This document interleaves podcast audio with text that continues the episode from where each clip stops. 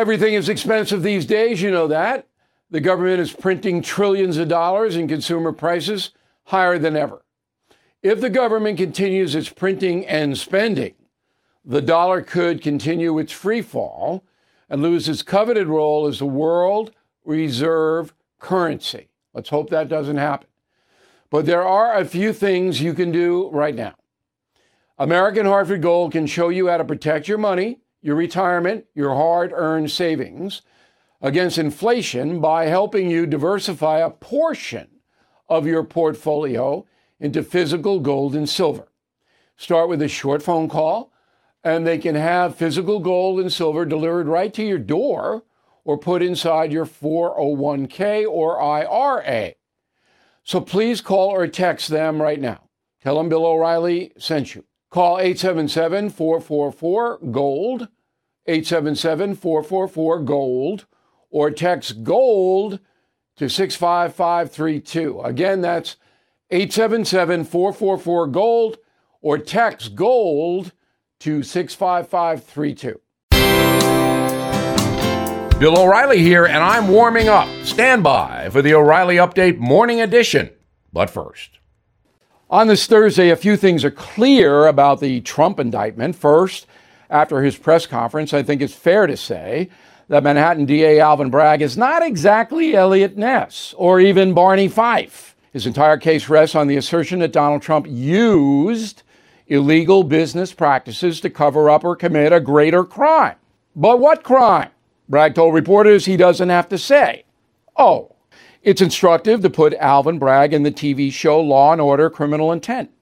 The fearless lawman is convinced that an alleged alliance between Mr. Trump and an actress named uh, Stormy Daniels, which occurred in 2006, is the basis of 34 felonies in 2023. Wow. Think about it. 10 years after the interlude supposedly occurred, Miss Stormy shows up with a lawyer demanding money. Why? Because it's two weeks before the election of 2016. If Daniels had not brought the lawyer, who's now in prison, she could have been charged with alleged extortion. And another woman went to the National Enquirer wanting money for a story about Trump. These are the people Alvin Bragg is basing his case on. The hapless DA has to know that intent to violate the law has to be established in order to convict Donald Trump. Surely the former president's lawyers will say money changed hands to avoid family embarrassment. That happens in litigation every minute of the day. So this case is weak. Now, this.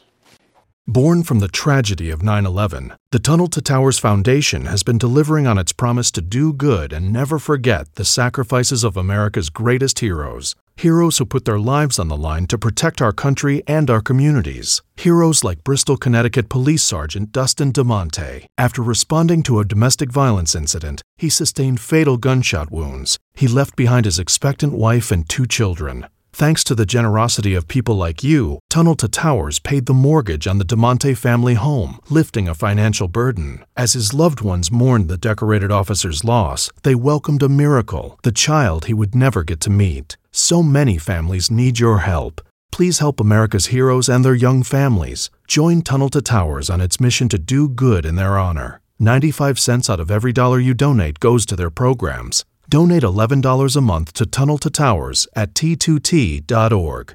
That's T, the number 2, T.org. That is the Morning O'Reilly Update. More analysis later on.